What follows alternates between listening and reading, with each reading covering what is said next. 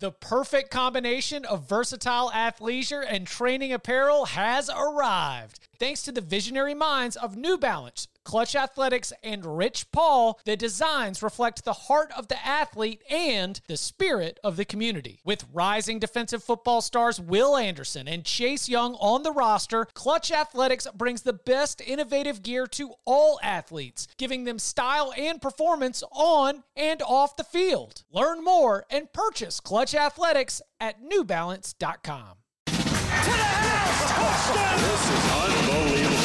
Welcome to the Cover 3 podcast with your hosts, Chip Patterson and Barton Simmons. It's your call for the best college football coverage. From National Signing Day to the National Championship and everything in between, CBS Sports presents the Cover 3 podcast.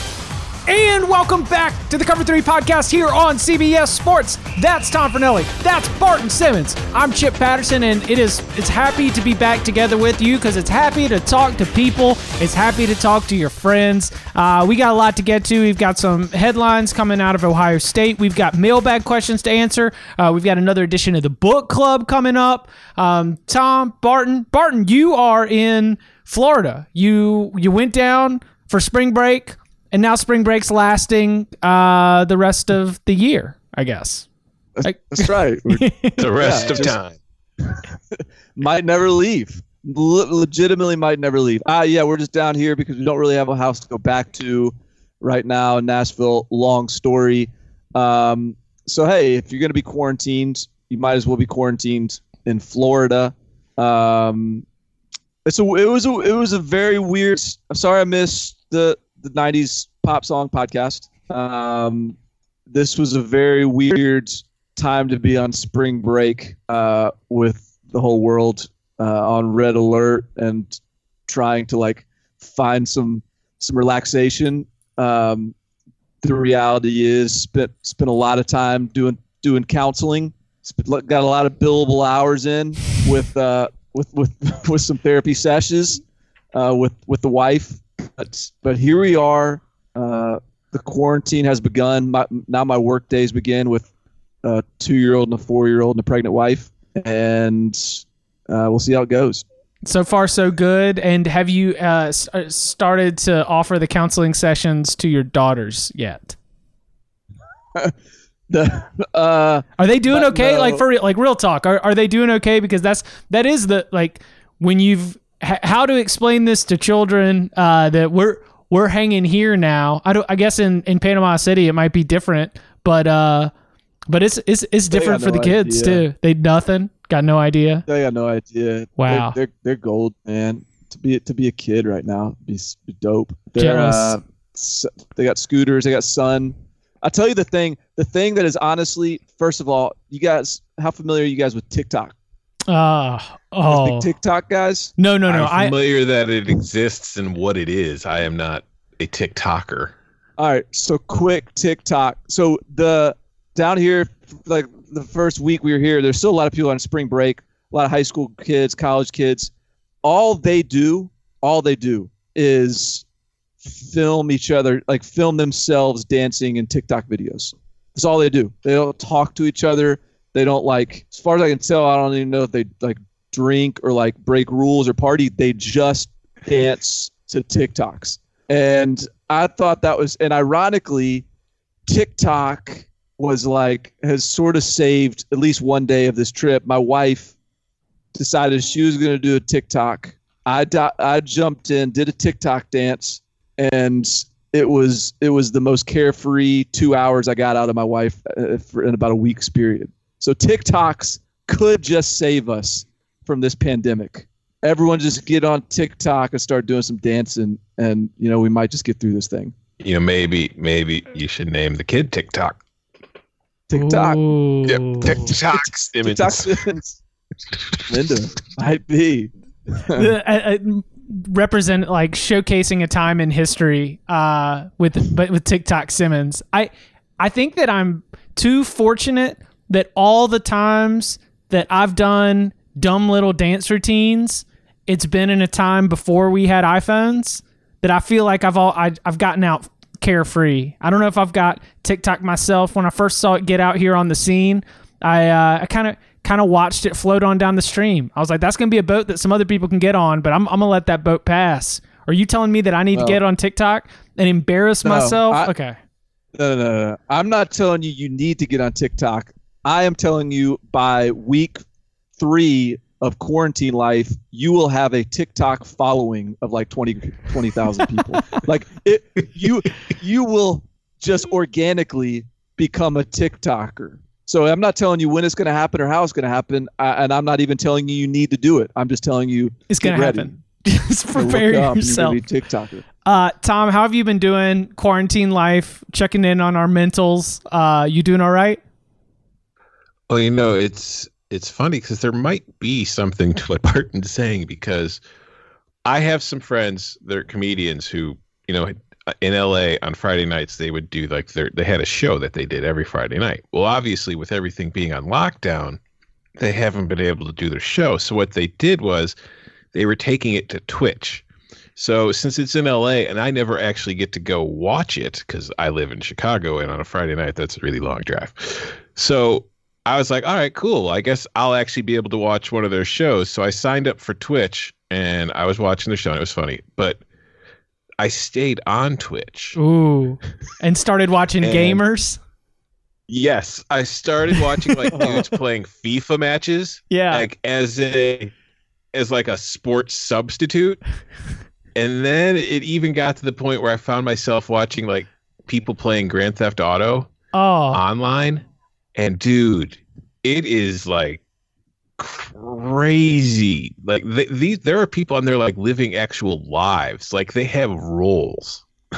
Like you know like there's the dudes like there's a bunch of separate gangs but there are also people like role playing as the cops. And like you know if people like responding to like shots fired calls there are people like role playing as like ambulance drivers like rescuing people who have been shot And So are the are found the my- latest updated Grand Theft Auto games? Because I'm not like uh, it's been a while since I played this stuff, but are they now like interactive, like Sim City type environments?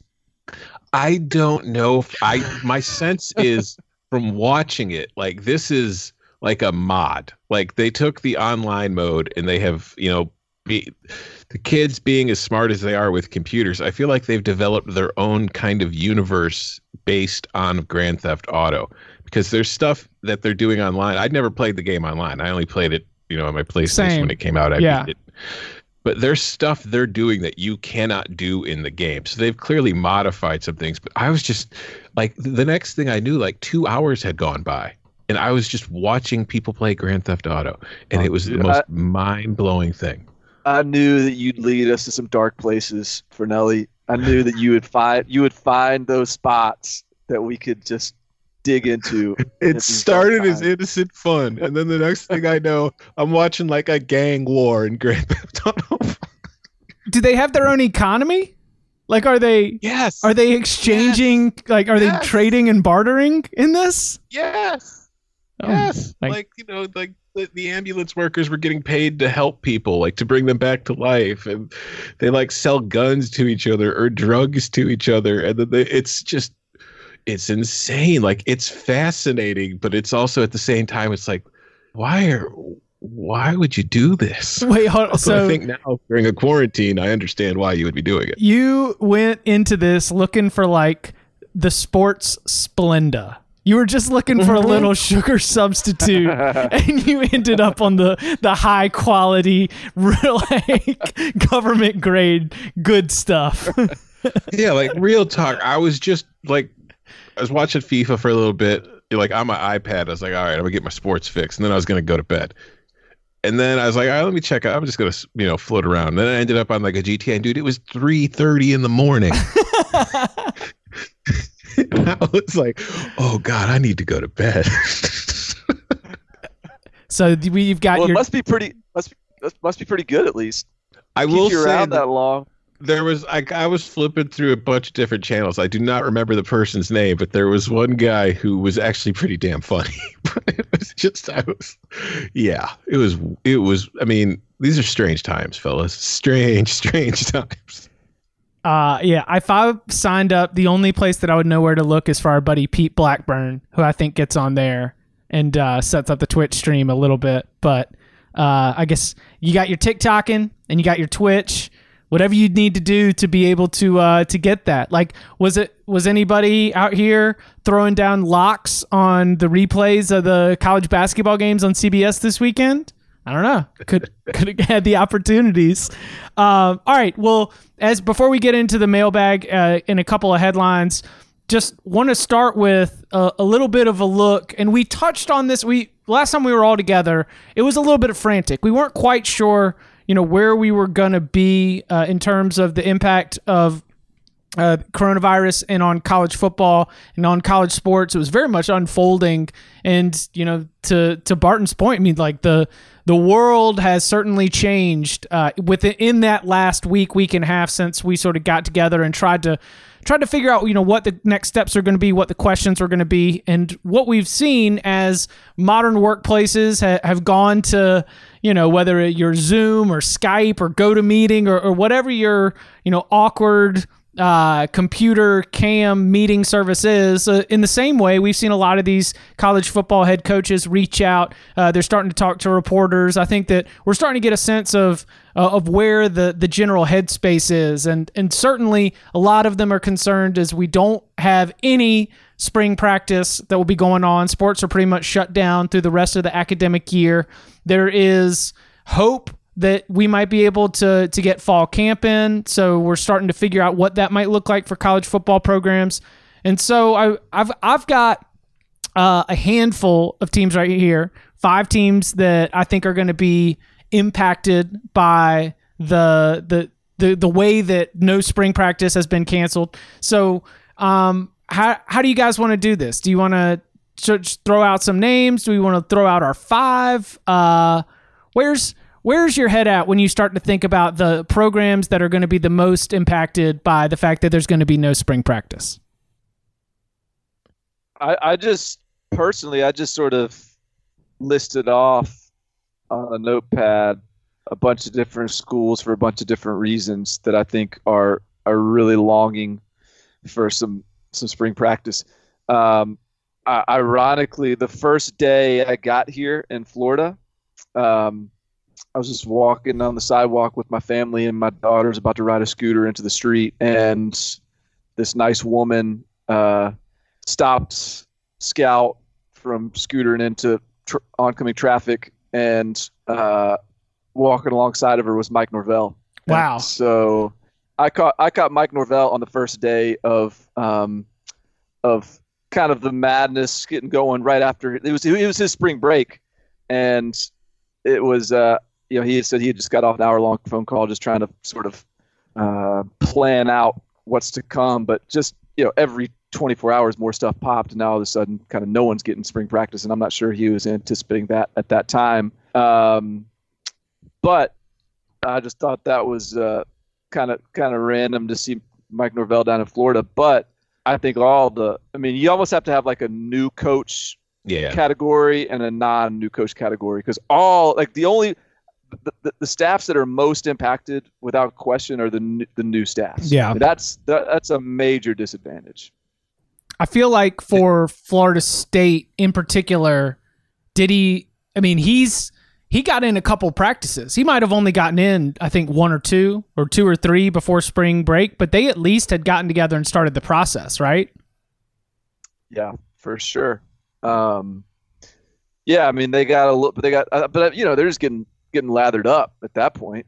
Um, I think you know that the, the first couple practices you can't even really wear full pads, so I'm sure that uh, I'm sure there's a lot more work that they needed to get done. Um, but I don't know, you guys, who, who wants to, to, to jump in and well, where you want to take it? First of all, I will say that if there is a 2020 season and Florida State does well, I'm calling it now. I am going to take the the. It's because they had two spring practice take so they had a they had an unfair advantage. No, no, no, no. But see, that's well, the, it came from the my I came from it from the Miami perspective because Miami got in four practices with D'Eriq King, and to let the most optimistic Miami fan tell it, hey, that's a head start on the rest oh, of college huge, football. huge. Miami's going undefeated. I, you know, I, I feel like the same way. I'm I'm writing a column for CBSSports.com on the 20 schools most impacted by the loss of spring practice, and I feel like obviously, like you said, teams breaking in a new coaching staff, new head coach, new staff. Those are obviously like the place you want to start. But another one that has their head coach back, but has basically lost everybody else is LSU. I had it as number Or one. Back. Yeah. Yeah, new OC, new DC, new QB, new RB, new receivers, new defensive line. You know, it's there's going to be so many new faces competing for new spots and new people coaching them and taking that over that I feel like for LSU it's it's probably somewhat of a blow at least to get, you know, more inclined with everybody and just get some stuff put in before heading into the summer, but maybe we're all better off having Coach O fight the coronavirus on his own anyway. I put LSU at the top of my list, which I absolutely was sort of taking into consideration what our expectations are going to be of this program. And because of what LSU did last year, one of the best, you know, individual seasons in college football history, there's going to be weighty expectations, even though, uh, as you mentioned, Tom, players, assistant coaches. We still have Steve Ensminger, but you lose Joe Brady and you know that Dave Aranda. Like those, those are monumental losses. Even all the way down to some uh, assistants, quality control staffers. No Joe Burrow. Tons of uh, talent on both sides of the ball gone. LSU is going to be expected to compete like a top five team. No matter how many practices they get in, even if the team that takes the field um, at the start of the season is entirely new. And so I feel like that one is a that's going to be a fascinating one with a lot of pressure if we do get back and if we are able to for example start August 1st that group is going to Baton Rouge is going to be one of the most interesting places in all of college football because no one's going to lower the bar uh, on the outside. I mean you can you could probably make a good argument for going the under on LSU's win total as sort of a principal play, but man there is just so much that needs to get done in terms of bringing everybody up to speed. I saw uh, an uh, an unnamed, not an unnamed, but an offshore book is trying to go ahead and get ahead of our good friends at uh, trying to go ahead and get ahead of everybody else. And I saw that the LSU Texas Week Two game, the line game in Baton Rouge, the way too early line set around six if LSU doesn't have if as much time even for a fall camp, if things start to get pushed back, I can tell you right now, I would even with that game being in Tiger Stadium, I think I would take Texas. Yeah, take the team with the senior QB. Yeah. Yeah, and and that I think that's a big part of this LSU thing too is just getting not getting like getting Myles Brennan some just reps. Just getting him some reps, seeing that offense, um, and and getting him comfortable as the guy, getting them comfortable leading the huddle. Because that's the other thing too. It's like there's not only can you not practice, but this is a time in spring beyond just the the practices, but I mean in the weight room and the conditioning and the seven on sevens or whatever whatever you're doing beyond the organized practice from the coaches, like your leaders are emerging. And this is that time for Myles Brennan to sort of step up and be the be the leader in the absence of Joe Burrow and prove that he can sort of command things. And he's just not getting those reps, not getting that face time to do that. Not so the the mystery around what LSU looks like a quarterback will, will continue into the fall. Uh, uh okay. A few. I'll, I'll throw a few. So uh, I, I think one there's one category here. Like I think we're most of the the, the programs that I sort of listed that were you know whether they were you know new coaching new coaches new coordinators new quarterbacks like is, is georgia like too that. easy? Is it like is the georgia new offensive no, coordinator man, i think that's a big one. Yeah. Where i was big, going was yeah. that's a really big one. But where i was going was is like the other category i think is the, the the schools that are looking to take sort of a next step looking to sort of build on the momentum from last season. Mm. I'm looking at two ACC schools. Like I, I think it's if you're if you're North Carolina and say Louisville, maybe you're you're like frustrated that you can't get back and get your hands on these guys and and continue to to build off of what that 2019 season was. And now you sort of lose a lot of that momentum, and you always have to start from a from a standstill again in the summer or in August. Um, so that's sort of like a different uh, category because those programs are healthy at least. Uh, but it's uh, it's got to be frustrating for those coaches to just be sitting twiddling their thumbs uh, when they had such a feel good 2019 year. Yeah, and I, another couple schools that I thought of too. I think that's a good point, bringing up like the that aren't undergoing huge changes, but like you said, are trying to move to that next step. I, but other ones, kind of like in the same realm as the changes, kind of like alongside of Georgia. It's you know because the one thing Georgia's doing is it's replacing its you know veteran QB and it's bringing in a new OC and it's completely changing its offense, which isn't a situation all that dissimilar to what we're likely to see at Oregon, who has to replace Justin Herbert and is bringing in Joe Moorhead, hopefully with the design of taking an offense that was a little bit staid and maybe you know doing like Moorhead did at Penn State when he came in, opening things up and making it a bit more explosive. And then you look at a situation like where Moorhead just left, where Mike Leach is coming in. And not only is it a new coach, but it's like sometimes you see things where a new head coach comes in, but what they're going to do isn't all that dissimilar to what they were already doing there to begin with. Well, that's not the case with Mississippi State because that's an entire new offense that they are going to be implementing there. So, in a way, it's, you know, you're getting a new coach and you get to know the new coach, but you also have to learn a whole new playbook. You're going to have new players and player, you know, so it's, it's just like those are the kind of schools I'm looking at as far as teams that are really impacted. But the truth is, like, everybody's going to be impacted by this. I like, uh, so, qu- uh, go ahead, Barton.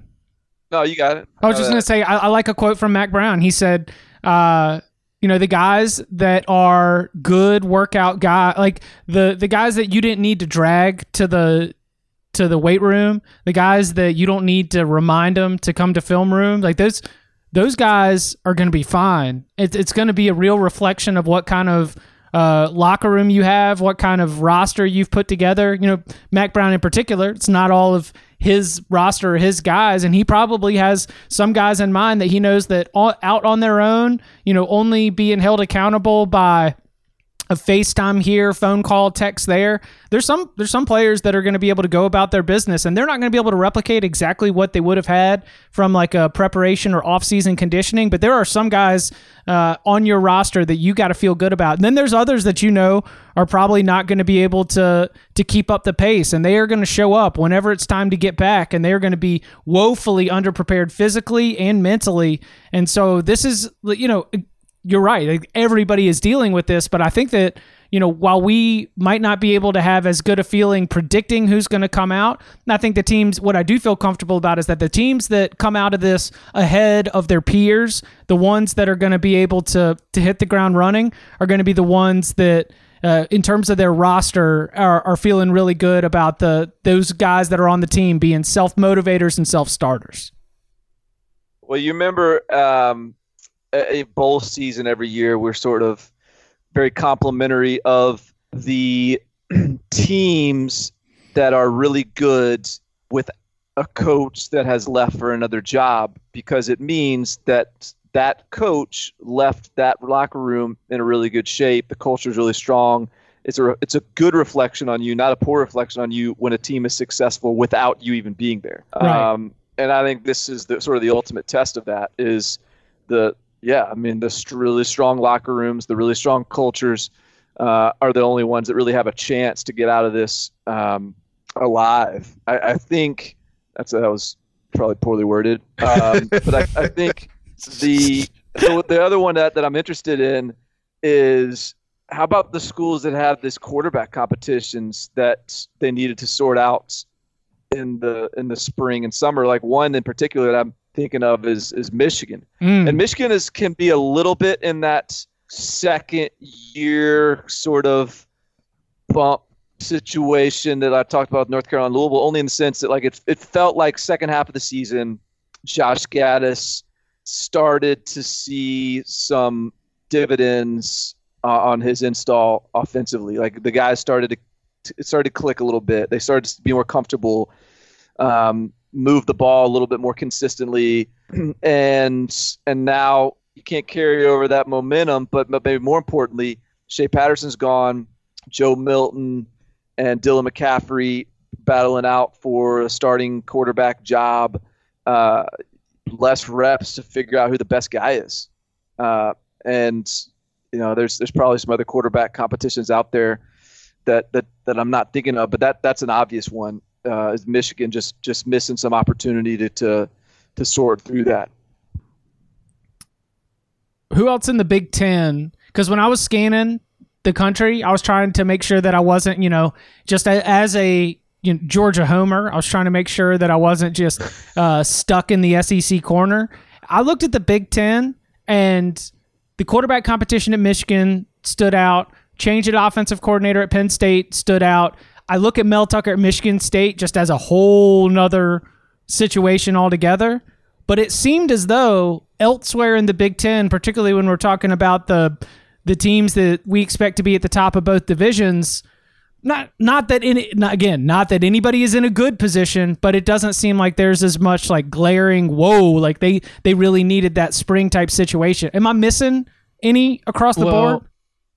I mean, Penn State's got a new OC coming in, and it could have a quarterback competition of its own. I mean, it's I don't I don't know that you know what they finished the season with a clear cut starter heading into 2020. I think you mentioned Michigan State. I think that they're in a bad spot because they were already behind. Right. With the timing of D'Antonio and then bringing in Mel Tucker. So to not even have spring practice, like by the time Mel Tucker gets to see his players, you know what? He might have been on the job for four months before he's really had a chance Hey, to get to know his team. Yeah, at least one Michigan State player is going to have a growth spurt before they can see Mel Tucker again. Yes. And I think, you know, Minnesota's got some, you know, because Penn State's new offensive coordinator is Minnesota's old offensive coordinator. So I think that in a way, Ohio State is safe because there has been so much continuity and so many of the key players are back, although they do have a lot of guys they have to replace. And I do think if you look at them, while we tend to think of, you know, quarterbacks or offense, like Ohio State is pretty much losing its entire secondary Mm. and it's got to break a new one in. So the spring practice would have been a nice time for that, especially doing so under a new defensive coordinator with Jeff Hafley going on to Boston College. So I do think there are. I mean, there's a big impact on the Buckeyes, and I wouldn't be surprised if when the season starts, fingers crossed, if Ohio State's glaring weakness is that secondary because of this. Uh, not a Big Ten team, but um, kind of Big Ten country. I, I I think Notre Dame with the what how old are you? Tommy Tom Rees twenty something or twenty something coordinator. Like his first opportunity. I guess I don't think I don't even think like calling the plays is like I don't know that he needs like the reps of calling plays. I'm sure, yeah, sure he needs them, but like uh, that's like I'm just think it's it's interesting that probably his first time, I don't know, his, his he would have had a lot of opportunity to like really address the team and really be in front of the team, be the voice of the offense, be like get them comfortable with their new babyface leader. And I just think that would have been some that would have been some beneficial practices for Notre Dame to see their new coordinator and kind of get a get a better sense of like his coaching style. Not that I mean he's not a new face; they know him, but they know him as the quarterbacks coach. Uh, this was his chance to sort of cement himself as their as their offensive face. Um, so I think that's that's a missed opportunity as well. Oh, Now, Tommy's Tommy's only 27, but he will turn 28 in May, so he'll be grizzled by the time that they're actually able to get together. Yeah, I mean between uh 28 year old Tommy Rees and uh 14th year senior starting quarterback Ian Book, they'll be fine. They've got all. They, I mean, like, like I actually looked at Notre Dame and I was like, man, ah, the Notre Dame Notre Dame is going to be whatever. Like Notre Dame's ceiling, as long as Ian Book is the starting quarterback, is Ian Book's ceiling, and you know wh- whether that can be elevated, we'll we'll see. But at, at least that feels like a little bit more like a fixed uh, a fixed value in my in my calculations for the upcoming season. Um, but man, so are we calling him Tom or Tom Tom? I can't remember. I forget. Tom I'm Tom Rees. Tommy. I don't Tommy care. I mean, I'm calling him. He came into my world as Tommy Rees. He's Tommy Rees. I'm not changing it- it up.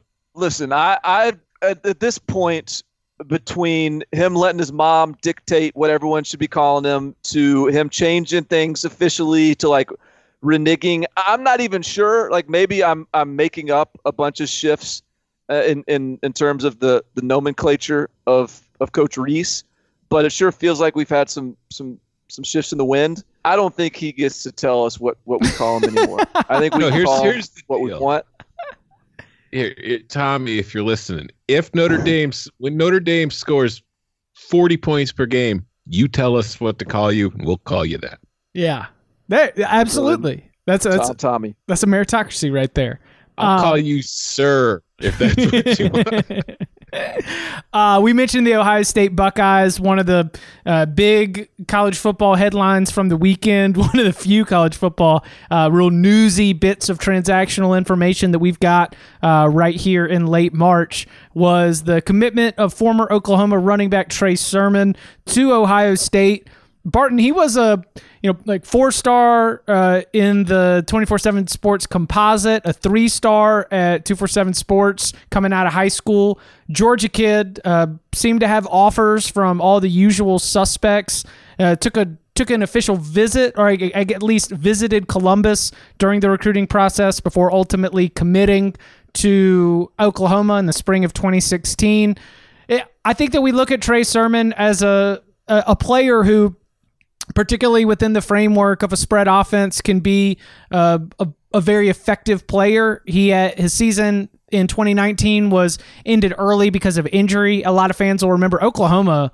The injury situation in the backfield was ridiculous. Like, yes, Jalen Hurts was a, a running threat because that was something that he's very good, a good part of his game, but they were also just lacking for other legs to be able to provide some balance with the offense and get things going on the ground could have, you know, with full bill of health, could have been in the mix. Ends up wanting to transfer. He's a graduate transfer, immediately eligible.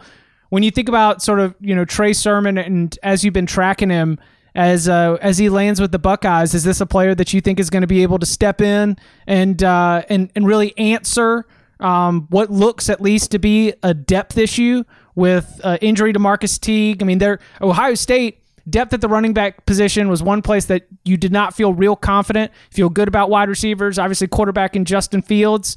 So like are we are we making a big deal of this because we got nothing else to make a big deal out of? Or with Trey Sermon's commitment, do you look at Ohio State like they just were able to put a check mark uh, going into 2020? Well, I think first of all, like like Tom said earlier, so Ohio State's issues next year appear to be experience in the secondary and probably running back.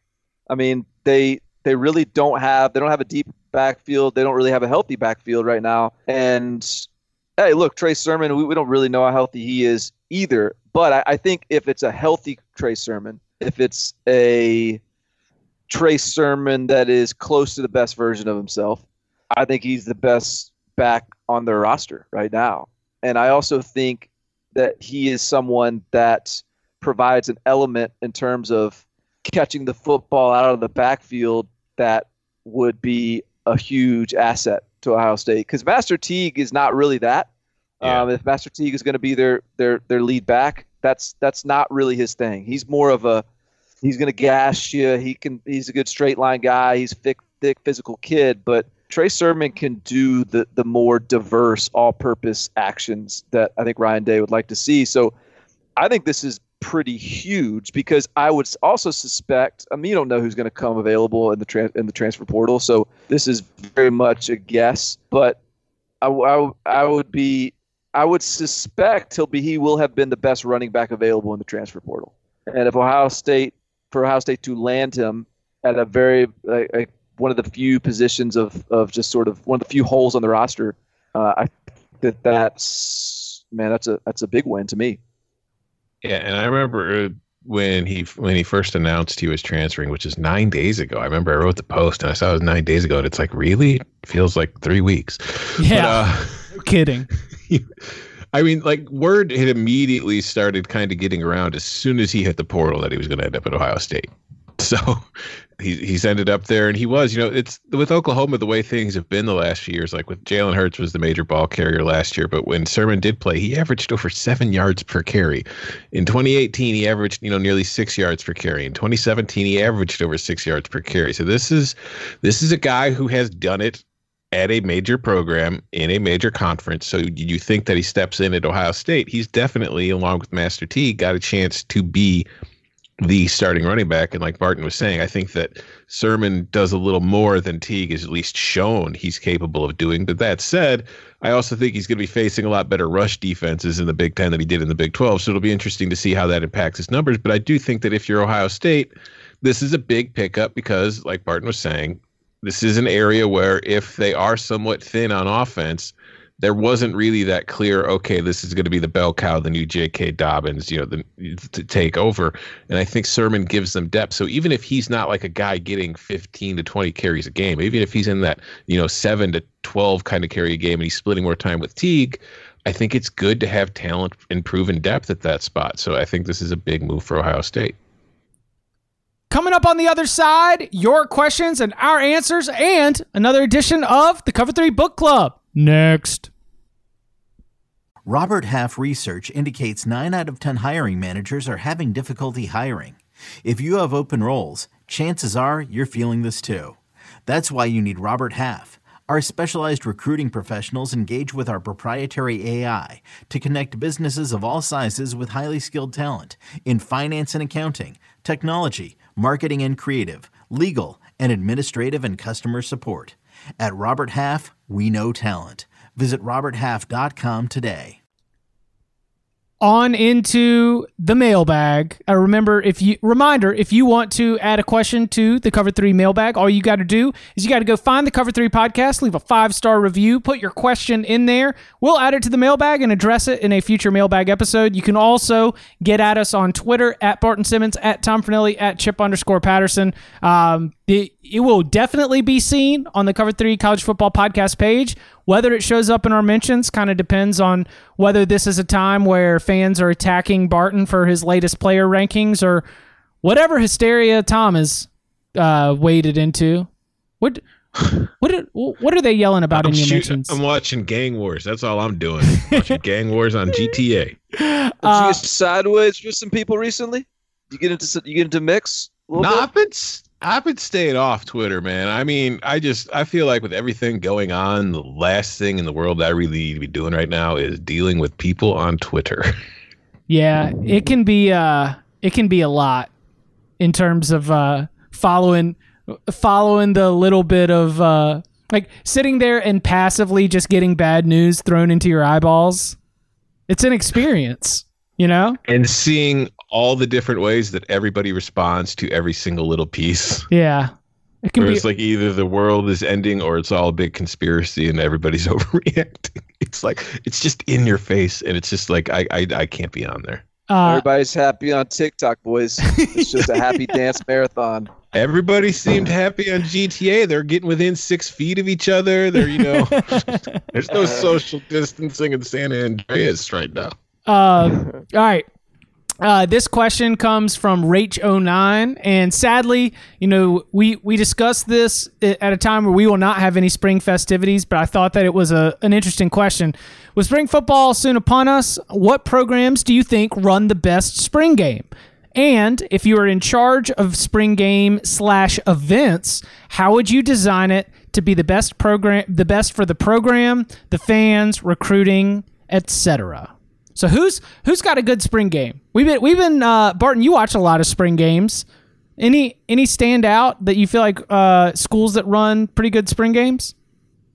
Well, here's the problem with spring games is at least from where I'm sitting, the success of a spring game broadcast in my eyes is much more dependent on the broadcast team than it is on the university because spring game broadcast can be really interesting and informative. Now maybe like yeah, I'll just leave it at that. It could be really interesting and informative if you're you're getting information and if the broadcast team is talking about what's on the field and the players and the depth chart and the future and who looks good and for all this stuff.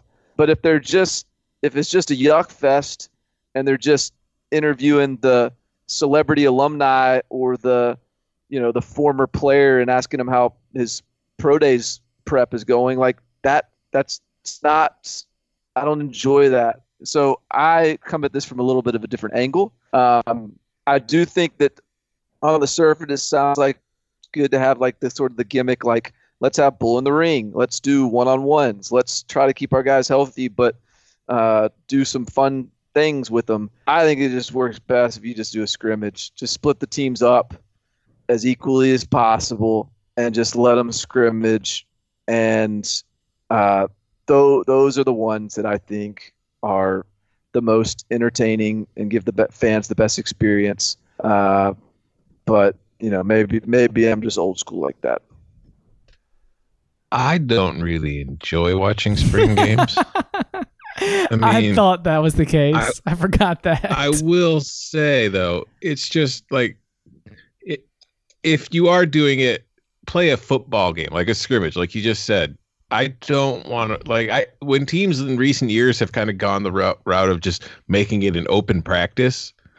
That's pointless to me. I, if if if let's call it a spring game, let's have an actual game if you want to do starters versus second team, if you've gotten that far, fine. I prefer you to kind of split the teams up to be as even as possible because if I am going to watch, I would like it to be somewhat, you know, competitive. And what I don't want to see is like some schools do it where it's like offense versus defense and they do like the weird scoring. Don't, yes. Like a defense gets like two points for a broken up pass and like, so you have absolutely no idea what the score is. Like, I'm trying to watch a game, right? And I can't learn a whole new scoring system or at least I don't want to while watching a fake uh-huh. spring game. So just play a regular football game. And I mean, I know in the SEC, it it blows my mind that like they'll do it in the stadium and there'll be a lot of people there, and I'm just like, all right, folks. I like but when yeah, you, I like at when least it's fun. Yeah, yeah, I like when you get it involved with the like the full uh, weekend campus long thing, you know, tag it up with a baseball game, tag it, you know, like create the whole environment. Give us give us a concert, you know, on Friday night or something like that. That's in terms of the events. I, I kind of like the idea of making it just a, a, showcase for all your spring sports. Hopefully, you're going to get good weather and uh, a lot of fans are going to be able to come and just sort of enjoy the weekend in town. Now, I am 100% with you. When I saw this question, my thought immediately went to the scoring system, where I cannot stand to see that uh, that that like one team won the spring game 16 to 12 because of the way that ones and two pointers were rewarded throughout the game. The the weird scoring system is out. We can't do that. I'm with y'all. I think I would like to see an actual football game and uh, and and yeah, if if it's tied at the end of it, then sudden death, uh, thirty five yarders with the two kickers. There we go. Boom. All right. Next question comes from Bo. Bo asks if you could make your own four team bracket with it's bracket season. If you could make your own four team bracket with any teams from the six years of the college football playoff, who would they be? What are their seeds and who wins? Oh, wow. I need to prep for this one. All right. Well, I got my four teams. Okay. Because there have been, it was pretty, the way, there are a lot of teams in the college football playoff that I think didn't win the title that I would like to see. But in the end, four schools have won a national title in the playoffs. So I just went with I want to see 2014 Ohio State, 2015 Alabama, 2018 Clemson, and 2019 LSU. What? I don't. I don't disagree with your. Uh, I don't disagree with the schools you chose, but I think that our 2017 uh, Bama is far superior because 2015 Bama, while it's got a much better defense and let's see, I'm trying to I'm trying to like fill out the rest of it in my head. Um, it doesn't have Tua, right? It doesn't have both Tua and yeah, Jalen Hurts.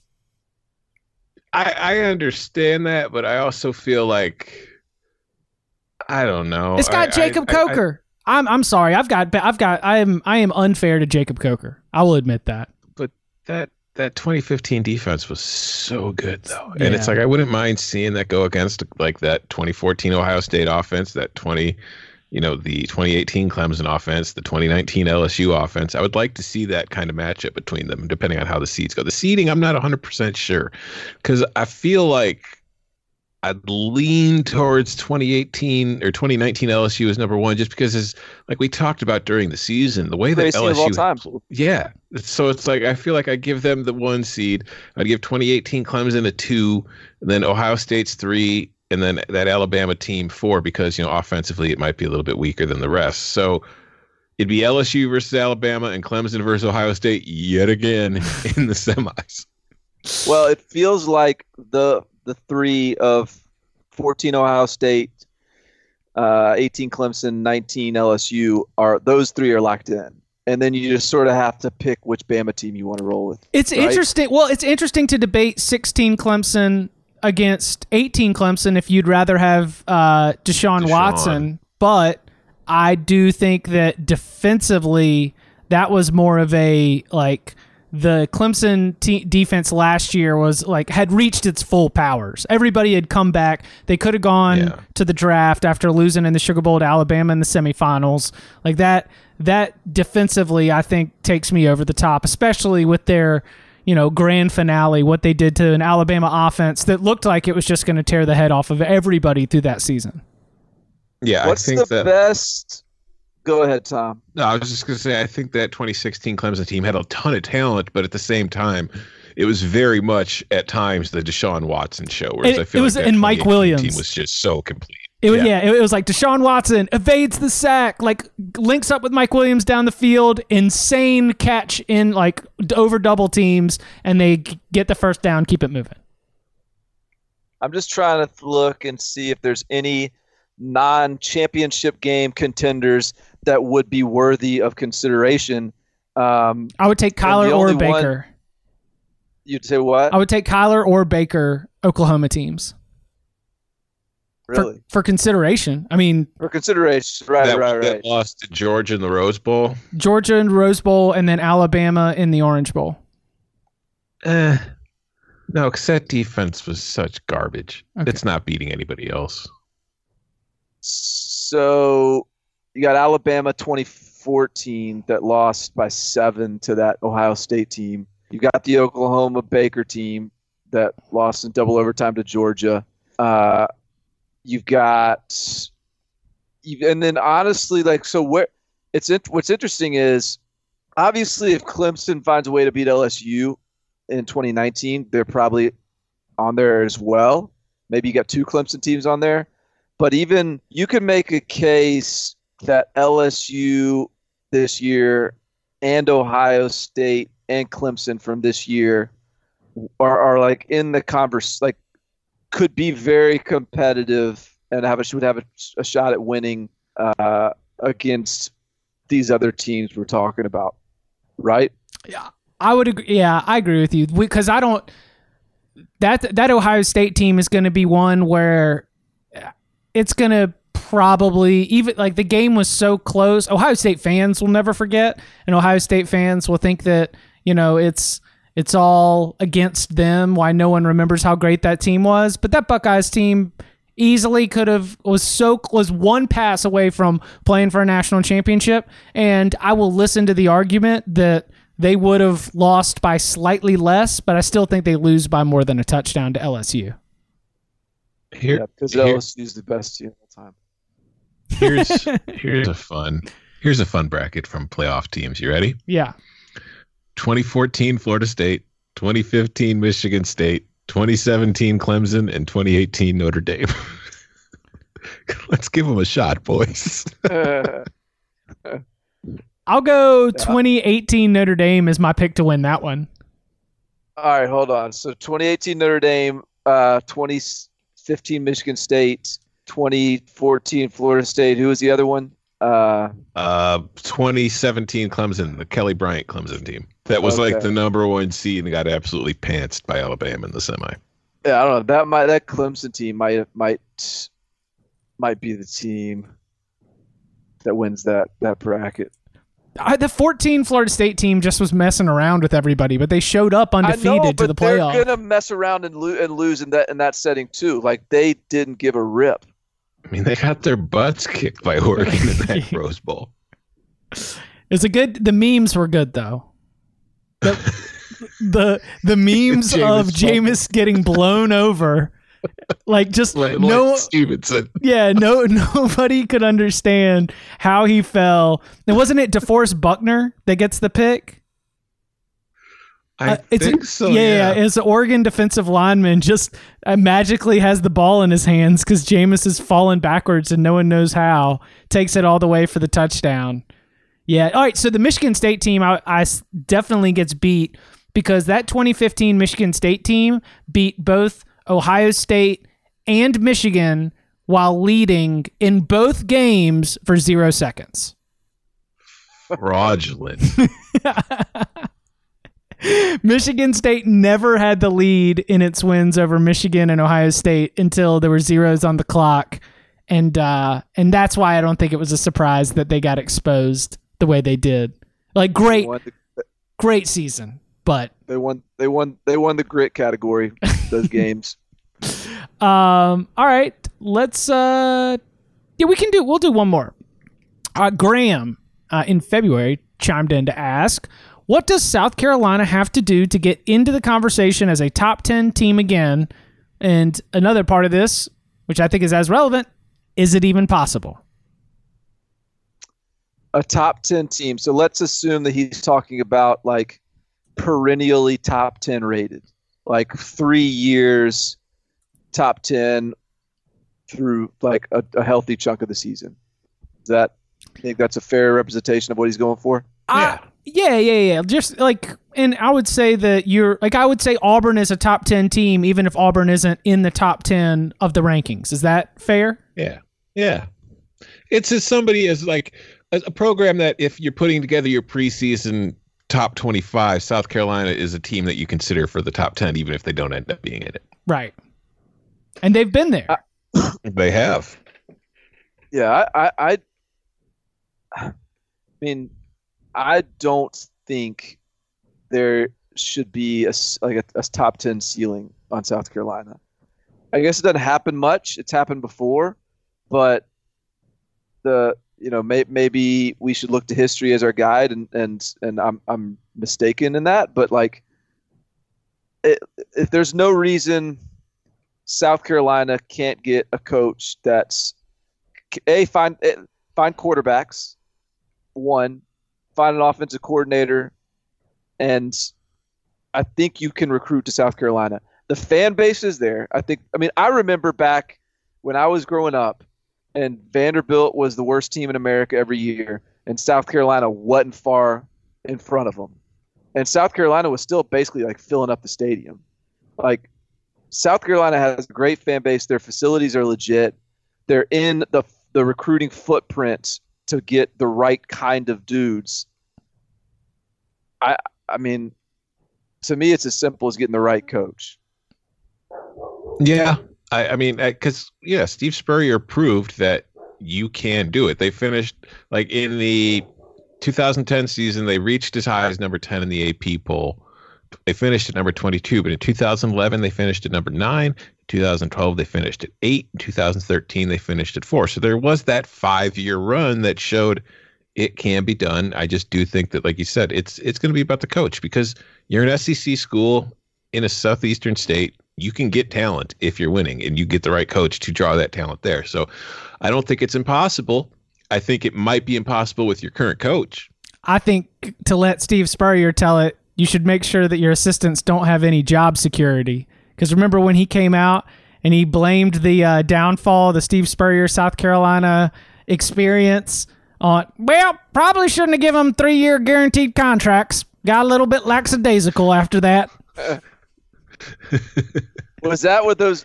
I never. I saw the headlines for that. I never read that story. Was that was that the big headline from it? No, I don't that think was that that was the big headline. That was my. I had to. Um, I I had the great opportunity to read that piece and summer and you know explain it in an entertaining and informative fashion on CBSSports.com. And that was probably the one takeaway that I had was I was like, wow, so you've uh, you you you're really you're really just gonna throw that one on uh on the assistant coaches, huh? Okay, I got you. Backing over them in a golf cart. yes. Uh, absolutely. South South Carolina can be a top ten team, but it's going to require, in the same way that we saw it build up to that sort of two to three year peak, I think that you're going to need to see that same experience again, where there might be uh, a, flash and a little bit of breakthrough, and then you work your way up. And it's it's really easy. It's it's easy to see when it's coming because it is all going to come down to your head to head matchups against uh, Georgia, Florida, and uh, Tennessee. Like this, when those when the results of those games start breaking your way, then you're going to know that you're on your way to to taking that spot up in the top 10 can absolutely happen again. Don't see it happening right now, but with the right coach, uh, it is certainly possible. Uh, I mean, look at what Dabo's done at your other in-state Power Five school. Mm. So uh, I do think like South Carolina's an interesting spot because yes, I do think it's possible to be a top ten program with the right coach. And yet, I don't think if a coach isn't a perennial top 10 team there, he needs to be fired. Like, it shouldn't be the expectation, but it should be the goal. And that's not a defense of Will Muschamp, though I don't think he's ever going to be the guy to get them into the top 10 consistently. Uh, he, there's probably a scenario where Will Muschamp can have South Carolina in the top 25 consistently. Um, but that seems to be getting further and further away with the rest of the SEC rising, SEC East rising as well. So I'm not defending Will Muschamp as the head coach, but I, I don't think that if a coach isn't getting him in the top 10, that he needs to be shipped off. Uh, all right, y'all, uh, y'all ready to bring the Oompa Loompas out? Let's do yeah, it. Yeah, I get it. All right. So the Cover Three Book Club, since we're friends, you know, the three of us are friends. All of, of the, our listeners are our friends as well. This is the off season. This is reading season because otherwise all we're doing is watching football in our spare time. So it's good to have recommendations from our friends. All right. I might have been a little more concise on that if I knew you were going to be clipping it for eternity. well. I I went for the the jovial aspect of it. It was friendly. Hey, we're all it. friends here. I'm with it. Yeah, yeah, absolutely. All friends. Um, all right. Bring in uh there was there was a request in a mailbag that, you know, we're we're we're being a little bit too nice, we're being a little bit too friendly, so I'll I'll bring a little bit of a, a book club recommendation that might have a, a little bit of teeth to it or at least uh not controversy as much as it's it's a little bit challenging, um, or, or could be. Uh, the book is called Educated. It is a memoir written by Tara Westover. It was released in the last couple of years. The the her story uh, that she tells throughout the book is basically her slow acceptance of a world outside of the one that has been built by her parents, specifically her father, in the I believe it's in Idaho. Um, it is a, a very fundamentalist family. It is one that believes that the doctors are trying to kill you and that the teachers are evil. They were homeschooled. Her mother was a midwife and an herbalist. They her father was very much a prepper and you know her experience in a big family that was rejecting of the modern and advanced world as she was growing up. She, she sort of slowly throughout the book, uh, you know, starts to get a little bit more interested in what the world might look like outside of her family's land and her family's belief system. She ends up going away to college at BYU, then which is a challenge to even get there. Then she ends up uh, going on to become a very successful graduate student, and sort of the the challenge the battle with her family throughout the time as she wants to push a little bit farther outside of the circle and then eventually get shut out of the circle. Um the it's it is a little bit queasy. It's a little bit violent at times. It's a little bit gruesome. Like there's some injuries out there on the land that are described in great detail but in terms of you know, just sort of looking at the the the power of belief and uh, sort of the impact that it can have on your family, it's uh it it's a read, man. I guess especially as we're sitting here quarantined in, in very much a, a, doomsday prepper mode. Maybe maybe one you want to read, maybe one you don't want to read. So uh, I don't know. Have Barton, have you read Educated? I've read uh, I've read about half of it. And I then- didn't. I, I I liked it. I really liked it. I didn't. Uh, I can't remember why I got sidetracked. Um, I think I don't know. I can't remember why I got sidetracked. But I I've read. It's it's a she's really good, like engaging writer, and it was really I thought it was really interesting and good. Um, we'll see once we're all off the grid and as the government tries to take us all down one school closing at a time. Maybe her folks were the were the ones that were right all along. But uh, no, very topical, very good topical read. I, I thought it was I thought it was really good. it's uh it it's one of those things where the like it as belief systems are challenged and as they will will continue to be challenged you know in in our times right now then you've got sort of the response from it and it becomes very uh i don't know it, it, it becomes interesting to see how we're all going to handle that differently um tom if you are going to run off to the the middle of of nowhere and set up your own um your own way to be self-sustaining? Are you going to do a scrap metal yard or are you going to go into farming? What's going to be your way to be able to to be self-sustaining out out in the middle of nowhere? I'm just gonna sell drugs on Grand Theft Auto online. There's there's yeah, there's got to be um, there's got to be some money to ma- be made out there by just being a being a sim, right? yeah. I mean, like a lot of a lot of dudes are making money on Twitch, man. A lot of kids out there getting paid to play video games. I think It's gonna be it's gonna be hard for you to be off the grid with your IP address pinging around town though.